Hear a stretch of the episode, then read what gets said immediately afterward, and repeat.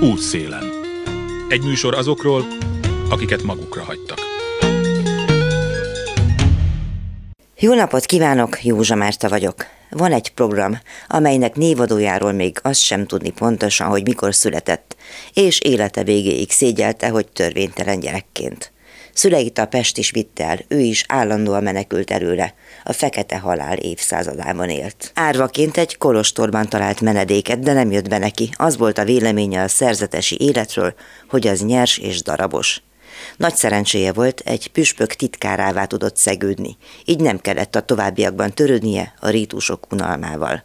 Szabadon gondolkodhatott, már amennyiben egy egyházi szolgálatban levő ember szabadságát el tudjuk képzelni. Szorgos és szellemes munkája következtében tekintélye egyre nagyobb lett. Busás jövedelmű állásokkal kínálta meg a klérus, de nem fogadta el. Gyanakvása érthető, egyik kortársa például Girolamo Savonarola, a később mágián megígetett szerzetes prédikátor, nem csak a ma is ismerős jelenségeket, a papi korrupciót, a despotikus uralmat és a szegények kizsákmányolását ostorozta, hanem például a puritánság elvét zászlajára tűzve elérte azt, hogy Firenze főterén elégessék Botticelli műveit. Visszatérve 15.-16. századi hősünkhöz, talán kitalálták, Rotterdami Erasmusról beszélek, végül fittyet hányt a skolasztikára és a római egyház önkénes hatalmára, bürokratikus intézményrendszerére, továbbá a semmittevő gazdagok üres világára. Ma úgy mondhatnánk, Európa szerte tisztelt, független gondolkodó lett. Fő művének címe a Balgaság dicsérete, amelyben a király bolondjának alteregójaként szabadon kimondja mindazt, ami zavarta egyházban, politikában, tudományban. Életműve előtt tisztelegve kapta az Erasmus nevet az Európai Unió 1987-ben elindított felsőoktatási programja ami egyébként egy mozaik szó is, olyasmit jelent, hogy az európai felsőoktatás fejlesztését, az Európán belüli nemzetközi mobilitást támogató program. Amúgy az Unió egyik legsikeresebb kezdeményezésének tartják. Megálmodói és résztvevői már több mint két és fél milliónyi egykori és mai diák, köztük az uniós csatlakozás óta magyarok is, örömmel tisztelegnek vele a humanista tudós emléke előtt. Reméljük, hogy nem múlt időben beszélünk, mint oly sok humanista értékel ez már megesett. Így talán még nem kell a NER alapítványi univerzitások filisztereinek európai talárjukat a türk tanács kipcsak kaptányaira cserélniük. Hát a punani masszifal szólva elnézést kívánok, Egyébként jelzem, hogy az Erasmus keresztnév nem ismeretlen a magyar nyelvben. Rég elfeledett fordítása úgy hangzik, hogy Rézmán. A ladóféle utónévkönyv szerint ma is anyakönyvezhető. Útszélen. Fővárosi nagycirkusz, óriáskerék, állatkert, csodák palotája, buszos Budapest nézés, sugárjátszóház, kézműves foglalkozás és ruhabörze. Ez egy háromnapos program. Olyanok vettek rajta részt, akik hónapok óta sokan majd egy éve sziréna hangban élnek, menekült szálláson laknak, azt tesznek, amit kapnak, úgy tanulnak, ahogy éppen sikerül. Kucsmás Krisztina kísérte el őket Ungvárról önkéntes tolmácsként. Mi történt a mai napon? A mai napon az történt, hogy az Oltalom Karitatív Egyesület meghívására 38 idegenesen Ungaron lakó menekült jött Budapestre egy ilyen kis két-három napos kikapcsolódásra. Korán reggel indultunk, nagyon eseménydús volt a nap, sikeres határátlépés után megérkeztünk Budapestre, találkoztunk elnök úrral, találkoztunk a Karitatív Egyesület munkatársaival, aztán egy, egy nagyon finom ebédet kaptunk tőlük, meglátogattuk a cirkuszt, most pedig itt vagyunk a óriás kerék mellett. És a gyerekek alig várják, hogy felszálljanak. Igen, nagyon izgatottak, már látszik, hogy nem bírek kivárni a sorukat, hogy mikor lehet, mikor kerülnek majd sorra. Kik vannak itt? Gyerekek és felnőttek is vannak? Anyukák és gyerekek vannak itt, főleg tehát olyan anyukák és gyerekek, akik lassan 10 hónapja, 11. hónapja vannak most már Ungváron. Különböző időszakokban érkeztek, különböző időszakokat vannak most már Ungváron. Olyanok, akiknek el kellett menekülniük a frontvonalról, vagy pedig azokból a városokból, ahol bombázták őket az orosz rakétákat, rakétákkal. Ungvár nem egy olyan nagyon nagy város, hogy tudja ellátni, mennyi menekült van ott? Különböző adatok szerint van egy hivatalos adat, ami szerint körülbelül ilyen 100 ezer lakossal nőtt meg a város lakossága. Ami mekkora alapból? Alapból 115-120 ezer lakosú a város, hogyha az agglomerációt is nézzük, akkor körülbelül ilyen 130-140. És hogyha ehhez hozzáadjuk az ott lévő plusz 100 menekültet, 100 ezer menekültet, az rengeteg. És ez érezhető is, mert nagyon sok autó van, sokan többen lettek a városban magában, nagyon sokan, tehát észrevehetően, hogy ott vannak ők. És egy mobil szolgáltatónak az adatai alapján pedig szerintem megvan mind a 150 ezer. Az azért nagyon sok. Hogy birkózik meg vele a város? Hol laknak ezek az emberek? különböző rétegek, tehát különböző módú emberek laknak Ungváron. Van, aki megteheti, hogy lakást bérel, van, aki olyan is, aki már lakást vett, vagy pedig házat vett magának Ungváron, de sajnos ezek, akik most vannak itt velünk, ők főleg um, ilyen menekült szállásokon vannak elhelyezve. Van, aki már 6-7 menekült szállást is kipróbált azóta, mióta itt van Ungváron, sajnos. Hogy látja, hogy ezek az emberek, akik itt vannak, és már majdnem egy éve, vagy sokan közülük majdnem egy éve, reménykednek-e még abban, hogy vissza tudnak menni? Nemrég volt egy felmérés arról, hogy hány százaléka szeretne visszautazni az eredeti szülővárosa, vagy pedig ott, ahol ők élnek, és a nagyobb része, kb. 70 százalék mindenféleképpen vissza szeretne menni. Van egy része, aki, aki már nálunk találta meg a jövőjét, tehát mert rengeteg olyan cég van, a, a, tehát relokált cég van a Kárpátalján, akik áttelepültek oda hozzánk, hozták azt a üzleti tevékenységüket, amivel foglalkoztak ott is a szülővárosokban, és azok ö, nem szeretnének már visszamenni, azok ott képzelik el a jövőjüket nálunk.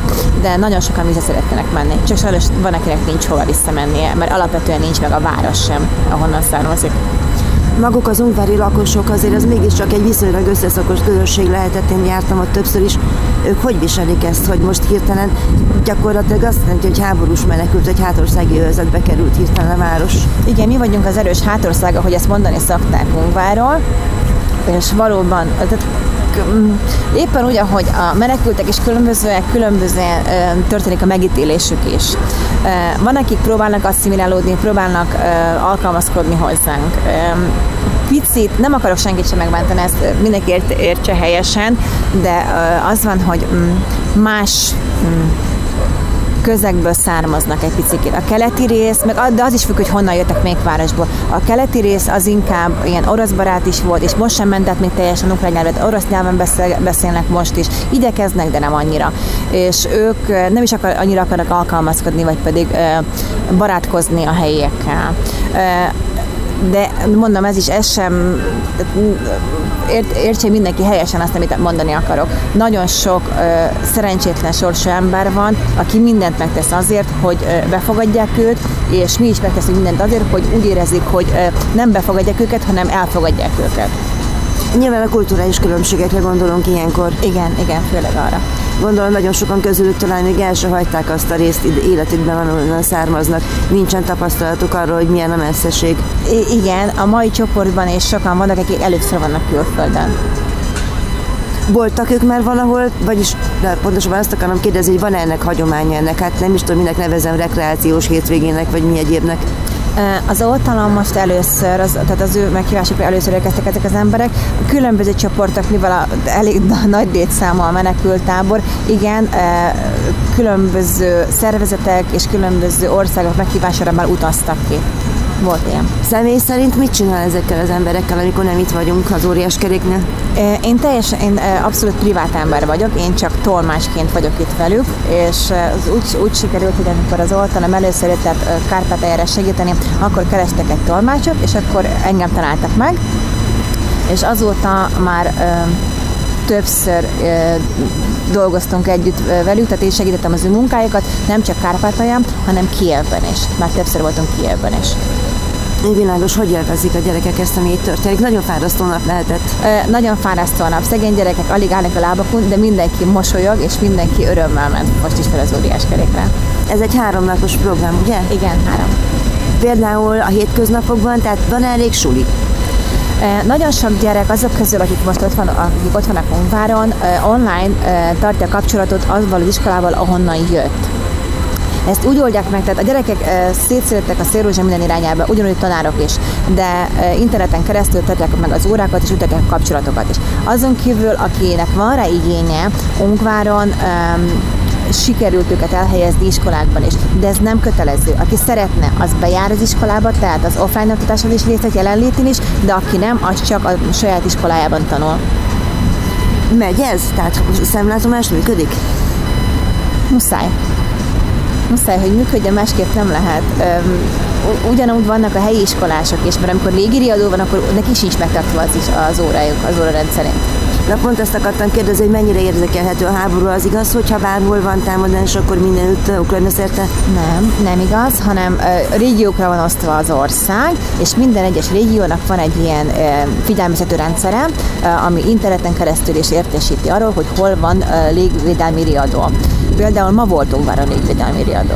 De ez főleg annak köszönhető most, hogy a belorusz határhoz telepítettek rengeteg orosz repülőt, meg helikoptert, meg katonát, és ők ott próbálgatják, a, nem tudom, idegesíteni minket, vagy pedig húzzák a azt a cérnát, ameddig lehet még, hogy hogy tudnak többet ártani az embereknek. Igen, hadgyakorlat címén, vagy valami igen, igen, hasonló. Igen, igen, igen. Még annyit, hogy ellátás tekintetében hogy áll a város? Van-e kaja, van-e fűtés, van-e áram, uh, van-e internet? Uh, internet, kaja, áram, az különbözőképpen működik. Áram nagyon gyakran nincsen. Most sajnos, mivel deficit van, de szétlőtték az oroszok a, a, az elektromos ellátó rendszerünket, ezért nagyon gyakran van áramkimaradás.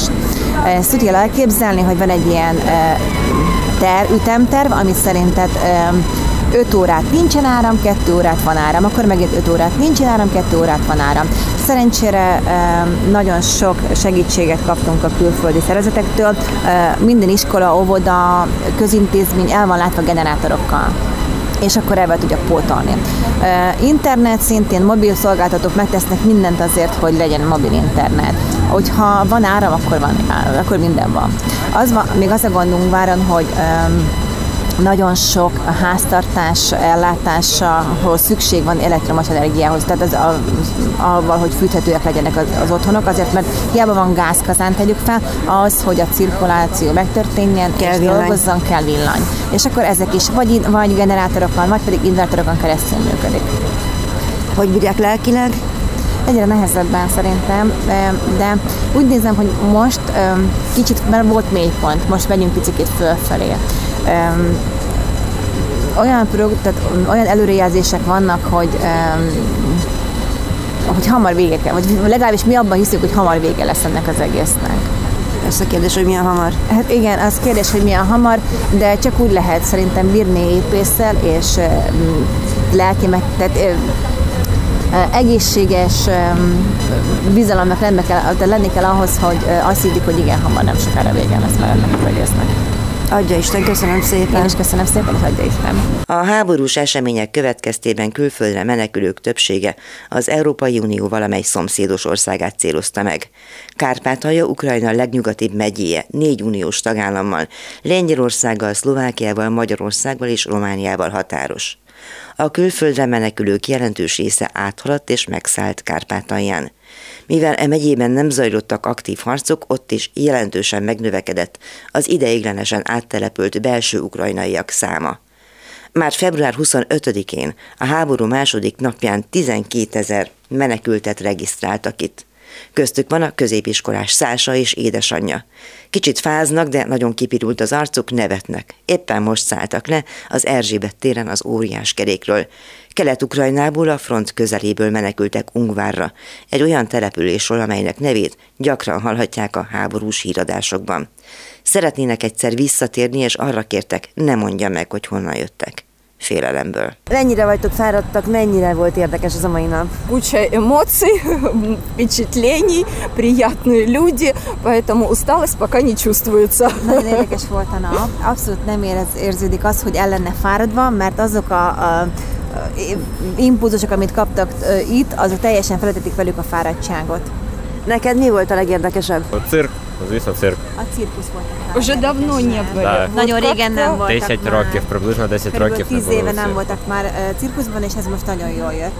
Тем более приятно, что это наши соотечественники. Вообще было душу грело. Volt az egészben az, hogy egy ukrán, az ukrán nemzeti cirkusz van most itt vendégszereplésen, és ők, ők léptek fel, és beszélgettünk is a művészekkel utána. És gondolom üdvözölték is a művészeket. Persze, igen, igen, igen. Щоб і привіт їм. Тобто ми розмовляли і привітали їх. Так, так. Igen. Mióta laktok Ungváron? Скільки ви в Ужгороді проживаєте? Мы приехали в марте месяце. Miután egy hetet ültek sajnos a pincében, és megértették azt, hogy nagy remény arra, hogy valami változni fog, nincsen, körülbelül március 7-én érkeztek Ungvára.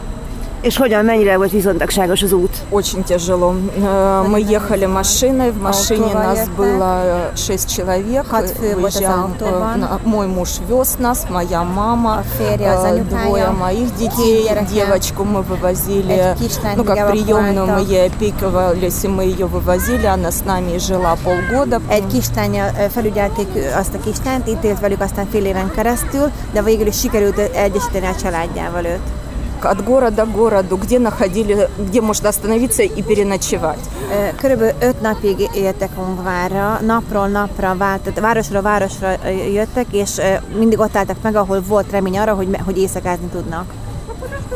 A barátaid nyilván ott maradtak, hogy elszakadtatok egymástól. Hogy élted ezt meg? Я до цього не можу за них е, рішати, вирішувати, але звісно, якби хвилююся, якби там щоб не було.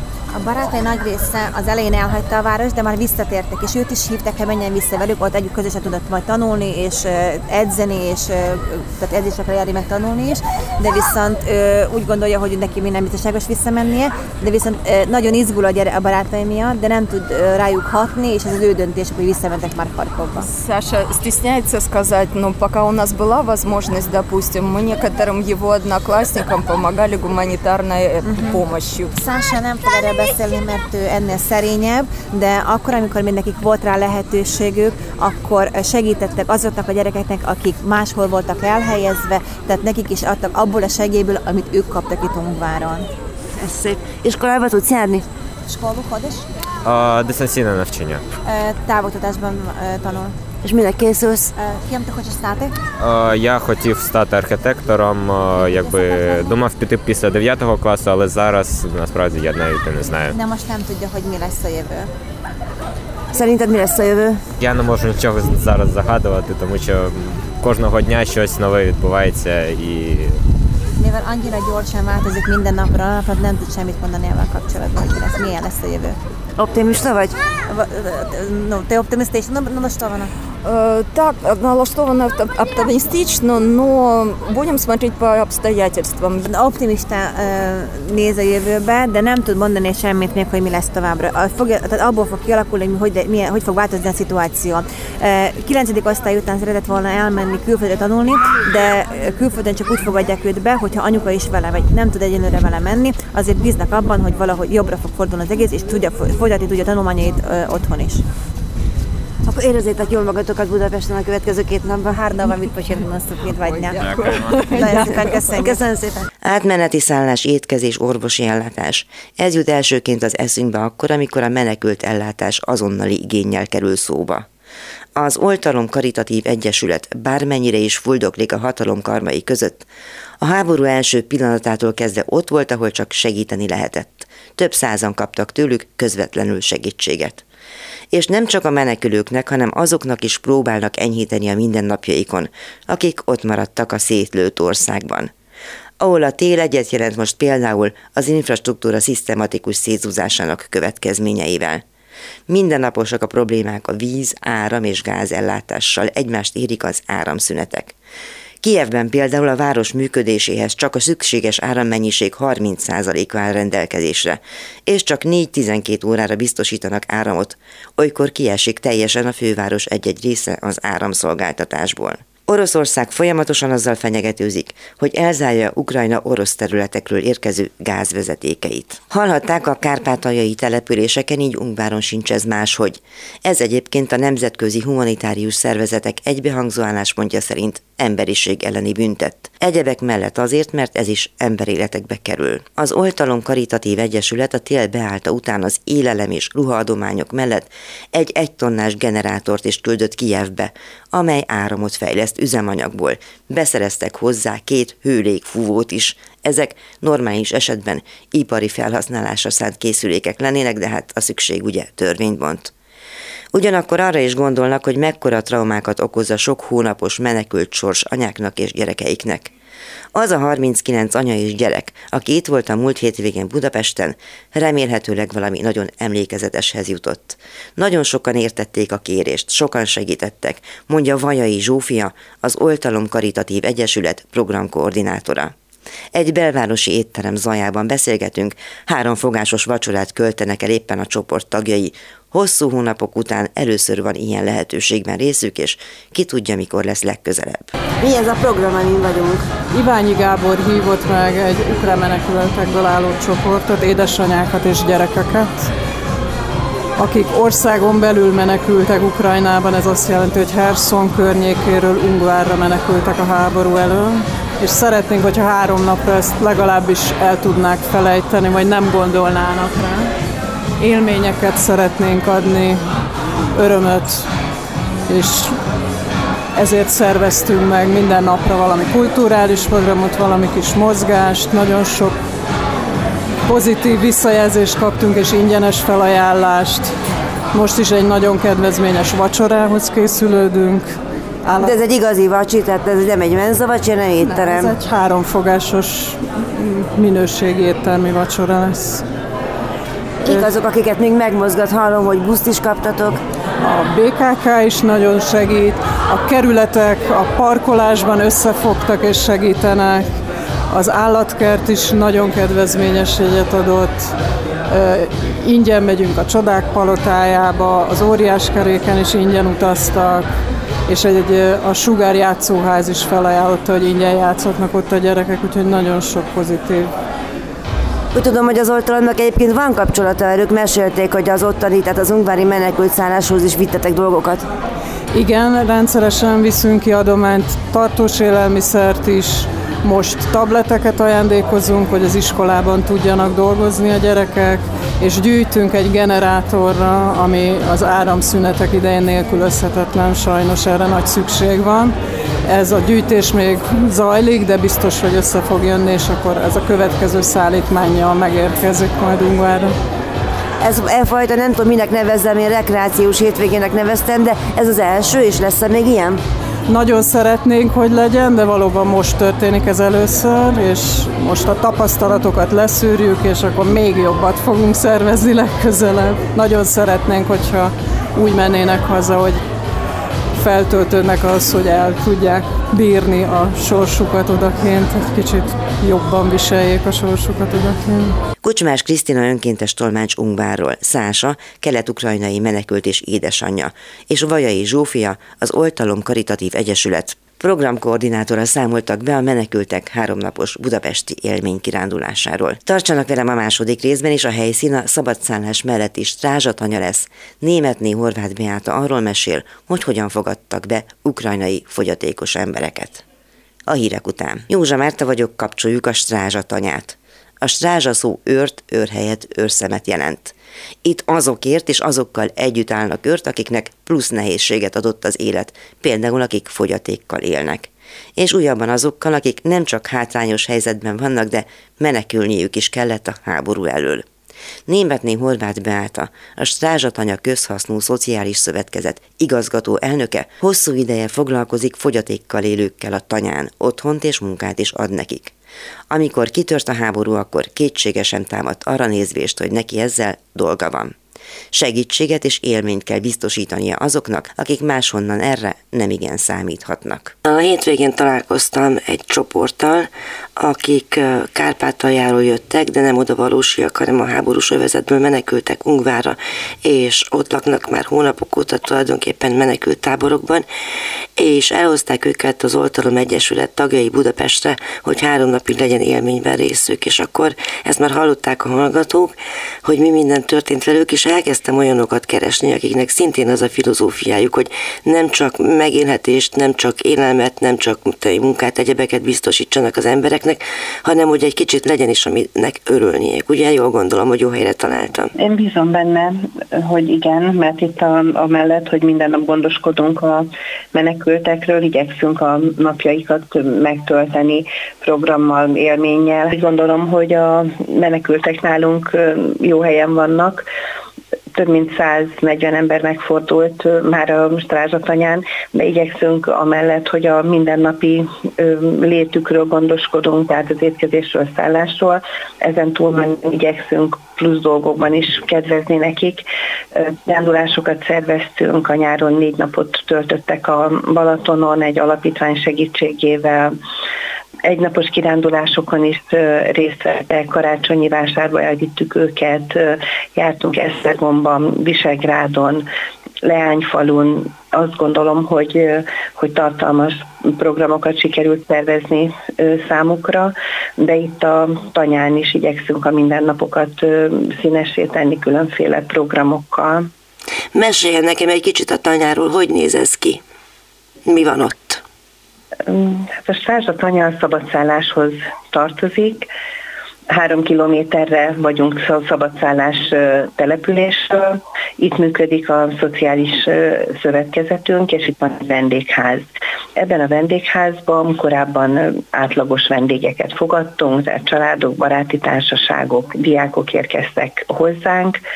45 főig tudunk csoportot fogadni, a Beatanyán nem csak szálló vendégeket fogadunk, hanem különféle közösségi és kulturális programokat is rendezünk.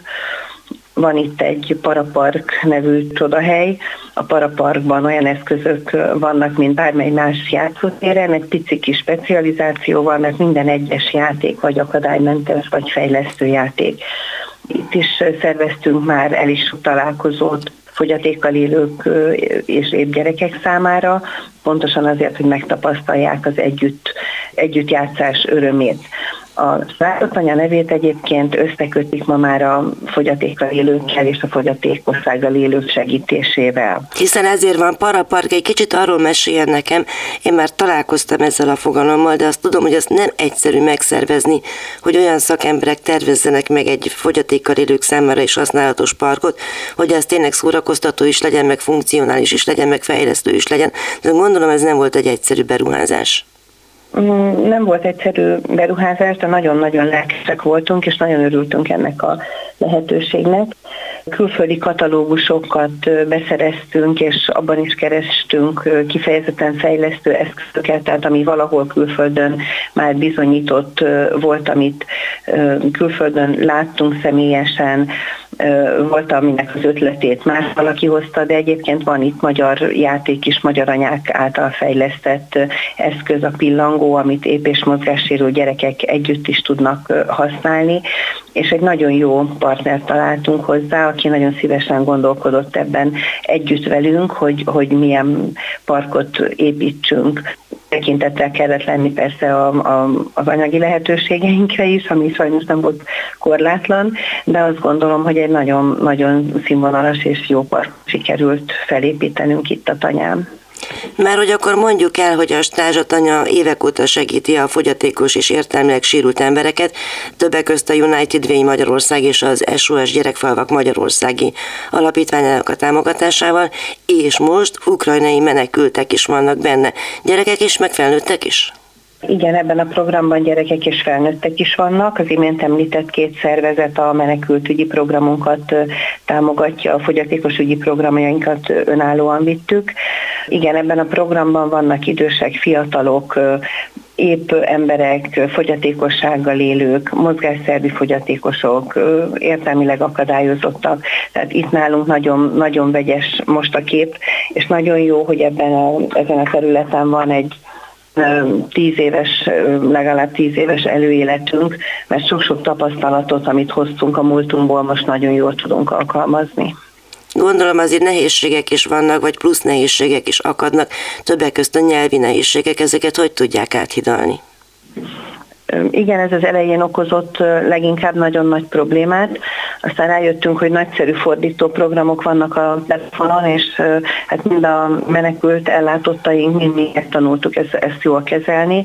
Illetve volt az, a program legelején egy ismerősünk jött el, és ő segített nekünk fordítani, ő tolmács volt itt az első két hétben, utána álltunk rá a fordító programokra, és akkor lett egy picit könnyebb a helyzetünk, amikor megérkeztek az első kárpátaljai családok, akik viszont tudtak nekünk, nekünk fordítani.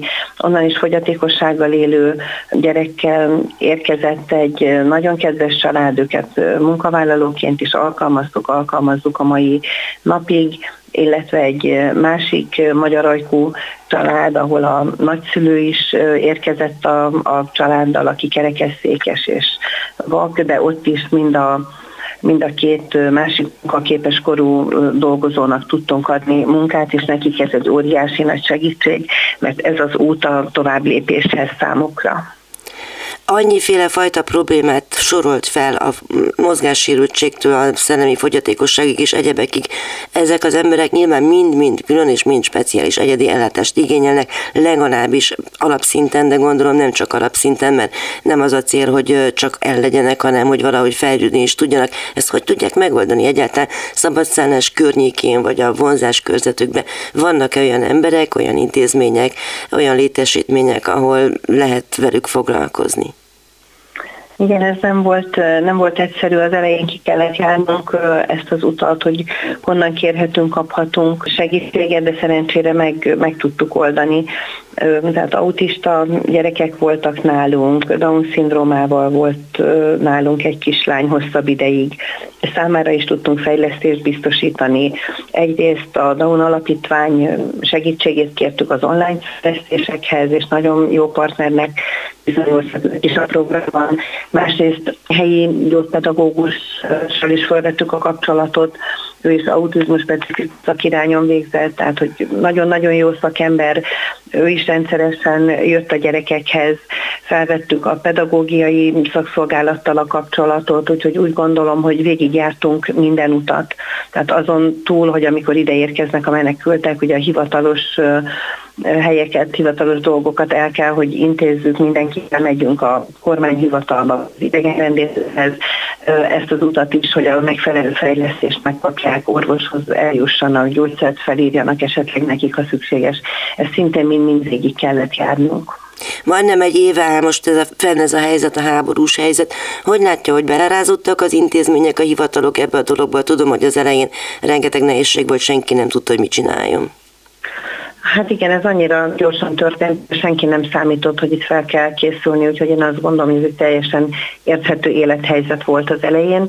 Azt tudom mondani, hogy nekünk most nagyon jó az együttműködésünk, mind az idegenrendészettel, mind a kormányhivatallal. Hát miután már több mint 140 ember ügyét intéztük, megvannak azok a kontaktok, azok a telefonszámok, ahol jelezzük, hogy megyünk, hány embert viszünk, nem csak ők, hanem mi is beletanultunk, hogy milyen dokumentumoknak kell ott lenni, hogy tudjuk segíteni az ügyintézést. Én azt tudom mondani, hogy, hogy gördülékenyen megy, és, és nagyon pozitív volt egyébként a szabadszállási iskola óvoda hozzáállása ahhoz, hogy gyerekeket elhelyezzünk. Tehát én azt gondolom, hogy, hogy itt nálunk jól működik ez a dolog. Mondja be át, amikor ugye kitört a háború, ez 24-e volt februárban tavaly, akkor mi volt az első gondolatod? Gondolta arra, hogy ezzel lesz majd teendője? Melyik volt az első ember, vagy első csoport, aki menekültként önhöz érkezett? Szóval mesélj el a kezdeteket. Hát amikor meghallottuk az első híreket a háborúról, először ugye azt hittük, hogy legalábbis én azt hittem, hogy nem, nem jól hallok, és hogy ez valami nem is tudom, nem fals hír, de, de csak így, így néztünk, hogy, hogy most itt mi történik a szomszédunkban. Az első, amikor ez úgy igazán megérintett, hát borzasztó a tudat, hogy, hogy, hogy háború van, és embereknek menekülni, menekülni kell, menekülni kényszerülnek, de ami nagyon megérintett engem, az az volt, amikor kaptunk egy körlevelet hogy sérült emberekkel foglalkozunk, tagjai vagyunk fogyatékosügyi szervezetnek Magyarországon, és ez a szervezet pedig tagja a nagy nemzetközi fogyatékosügyi szervezet, egy másik szervezetnek. És tőlük érkezett egy levél február végén, talán 28-án azt hiszem, tehát négy nappal a háború kitörése után ők tartottak egy online konferenciát, és kiderült, hogy teljesen ellátatlanok fogyatékossággal élő emberek Ukrajnában, ahol tudtak lemenekültek metró aluljárókba, de ahogy írták a, az e-mailben, nem volt gyógyszer, nincs ágy, nem volt takaró, nem voltak tisztálkodó helyiségek, nem mentek a mozgó lépcsők, tehát ilyen teljesen kétségbejtő helyzetben voltak, és én azt éreztem, hogy nekünk valamit tenni, tenni kell, tehát mi, mi messze vagyunk, és fizikai segítséget azt gondoltam nem tudunk nyújtani, de akkor is kötelességünk magánemberként is akár, de len, lépni és tenni valamit. Van egy barátnőm, aki sok-sok évvel ezelőtt érkezett Ukrajnából. És az volt az első gondolatom, hogy hozzá elmegyek, és megkérdezem, hogy ő mit gondol, hogy vajon hogy tudunk segíteni az ottani embereknek. És mire én átmentem hozzá, addigra már nála ott tartózkodott a családjának az a része, akik egyébként Kárpátalján élnek még jelenleg is és velük beszélgetve arra jutottunk, hogy ott 20 településen van egy intézmény, ahol, ahol korábban sérült gyerekekkel foglalkoztak, talán napközi intézmény volt, nappali ellátás, és ott most menekülteket fogadnak be. És az ő segítségükkel felvettem az intézmény vezetőjével a kapcsolatot, és ő akkor azt mondta nekem, hogy van két anyuka és van két kislány, köztük az egyik Down-szindrómás, akik ezt már nagyon, ezt a helyzetet, ahogy ott vannak, nagyon nehezen viselik, és, és szívesen átjönnének Magyarországra. Én akkor még úgy gondoltam, hogy a férjemmel ez a mi vállalásunk, tehát két anya, két gyermek átjön, és, és hogy róluk majd akkor mi gondoskodunk. De amire megszerveztük, hogy, hogy eljönnek és ők is elhozzák őket a határig, addigra kiderült, hogy, hogy 18-an lennének. Aztán a 18-ból végül 13-an érkeztek meg, de hát ez is lényegesen nagyobb szám volt, mint, mint amit azt gondolom, hogy mi a férjemmel ketten, mint magánszemélyek tudnánk vinni fél évig, egy évig. És akkor kezdtem el segítséget és támogatót keresni a programhoz. Mondta, hogy már nagyon sok ember megfordult önöknél, gondolom nem mind a 140, vagy nem is emlékszem hányot mondott, van most ott, hanem ezek szerint van valamilyen kimeneteli pont is, valahova el tudnak ők jutni. Igen, mindenkinek igyekszünk segíteni és megtalálni azt a megoldást, ami neki a legjobb. Tehát nálunk nem csak a szállás étkezés van, hanem ez a mentorprogram is hozzá kapcsolódik. Volt, aki külföldre ment tovább, ott sikerült kapcsolatot találni számára, volt, aki Magyarországon sikerült elhelyezni, azt hiszem, hogy most is a személyes kapcsolatok működnek leginkább. Volt olyan család, ahol nagyon nagyszerű munkát sikerült apukának találni, ezért lakást tudtak bérelni, a kislány speciális fejlesztést kap, tehát úgy engedjük őket innen tovább, hogy, hogy megadjuk azt a segítséget, ami kell ahhoz, hogy utána az életüket megfelelő mederben tudják tartani. Persze önök nem véletlenül fogadták őket, és nem véletlenül találtak egy csomóan segítségre és otthonra a Stázsa tanyában, hiszen nagyon hosszú ideje a háborútól teljesen függetlenül, hanem működtetnek ott egy olyan hát intézményt igazából, vagy nem tudom, majd elmondja, hogy minek nevezők igazából. Meséljen a dolog keletkezés történetéről, és főként arról, hogy önök, önt, önöket a férjével mi hajtotta arra, hogy ezzel foglalkozzanak. Hát ez egy nagyon nehéz, nagyon nehéz kérdés, mert ha arra gondolok, hogy mi az elején miért vásároltuk meg ezt a tanyát, amit később tanyának neveztünk, akkor ez köszönő viszonyban sincs azzal, ahol mi most tartunk és ahol most vagyunk. Mi azért vettük ezt a tanyát, mert úgy gondoltuk, hogy majd egyszer ide lejárunk, ha nyugdíjasok leszünk, milyen jó lesz, lesz itt egy hely, ahol meg pihenünk, meg az akkori kamasz gyerekeinkről azt gondoltuk, hogy na ők majd ide járnak a barátaikkal, és milyen jó lesz. És aztán valahogy az élet más feladatot adott. Van egy baráti házaspár, akik, akiknek a lánya egyszer eljött hozzánk egy, egy lovas táborba, egy programba, mert addigra már a gyerekeink osztályai lejöttek ide osztálykirándulásra, és annyira jól érezték magukat, hogy azt gondoltuk, hogy hát akkor ezt, ezt nem kell annyiba hagyni, és, és szervezzünk itt programokat. De akkor még mi sem laktunk itt, csak nyáron szerveztünk egy-egy tábort, kézműves tábort, lovas tábort, és a barátunk lánya, aki akkor volt 20 éves, és enyhe értelmi sérült, ő itt volt volt egy ilyen programban. És azt láttuk, hogy annyira máshogy viselkedett itt, az épp csoportban, és hogy annyi mindent megcsinált itt a tanyán, amit, amit szívből csinált és szeretettel csinált, hogy a szülei sem gondolták, hogy, hogy, hogy ennyi mindenre képes. És akkor elindultunk ebbe, a, ebbe az irányba. Elhívtunk olyan szervezetet, ahol ők szintén tagok voltak, és a többi értelmi sérültnél is azt láttuk, hogy ez a megnyugtató környezet, a, a házi állatok közelsége, ez a nagy tér olyan szabadságot adott nekik, hogy őket nagyon-nagyon jól érezték magukat. Elkezdtünk a barátnőmmel ezen gondolkodni, hogy hogy lehetne ebből csinálni valami komolyabb dolgot, mert az ő lánya is közel állt ahhoz, hogy kikerül a közoktatásból.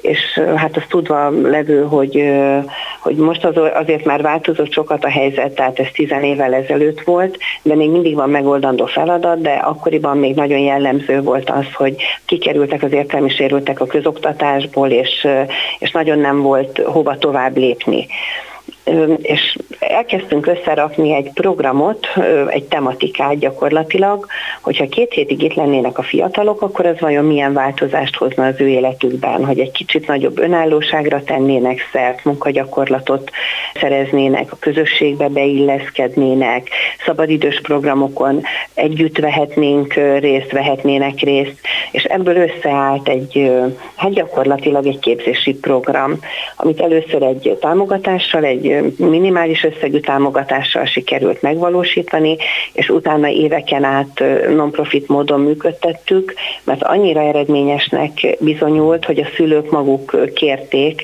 hogy legyen, legyen ez rendszeres, és hétvégenként rendeztünk rövidebb úgynevezett próbákat. Hát innen indult az egész, és ebből nőtte ki magát az, hogy akreditált munkahelyé váltunk, tehát hogy foglalkoztatásuk lett a fiataloknak, olyan foglalkoztatás, ahonnan munkabért kapnak, és ezért ennek köszönhetően, és ezért lett az a programunk is, hogy egy non-profit KFT-t létrehozva ma már támogatott lakhatást is biztosítunk az értelmi sérült dolgozóinknak akik most is ott vannak. Tehát tulajdonképpen mesélt itt az integráció fontosságáról, hogy a sérültek és nem sérültek együtt dolgoznak, és együtt töltik a szabad idejüket, együtt tanulnak is, de hogy most akkor együtt vannak a menekült felnőttekkel és gyerekekkel is, vagy van-e közöttük kapcsolat? Igen. Igen, igen. Én azt vallom, hogy nem tudunk segíteni mindenkinek, de, de mindenki tud segíteni valakinek, és egy értelmi sérült is tud segíteni egy menekült embernek, egy értelmi sérült is tud segíteni egy látássérültnek, és hát tudják segíteni a mi munkánkat az ő értékes munkájukkal.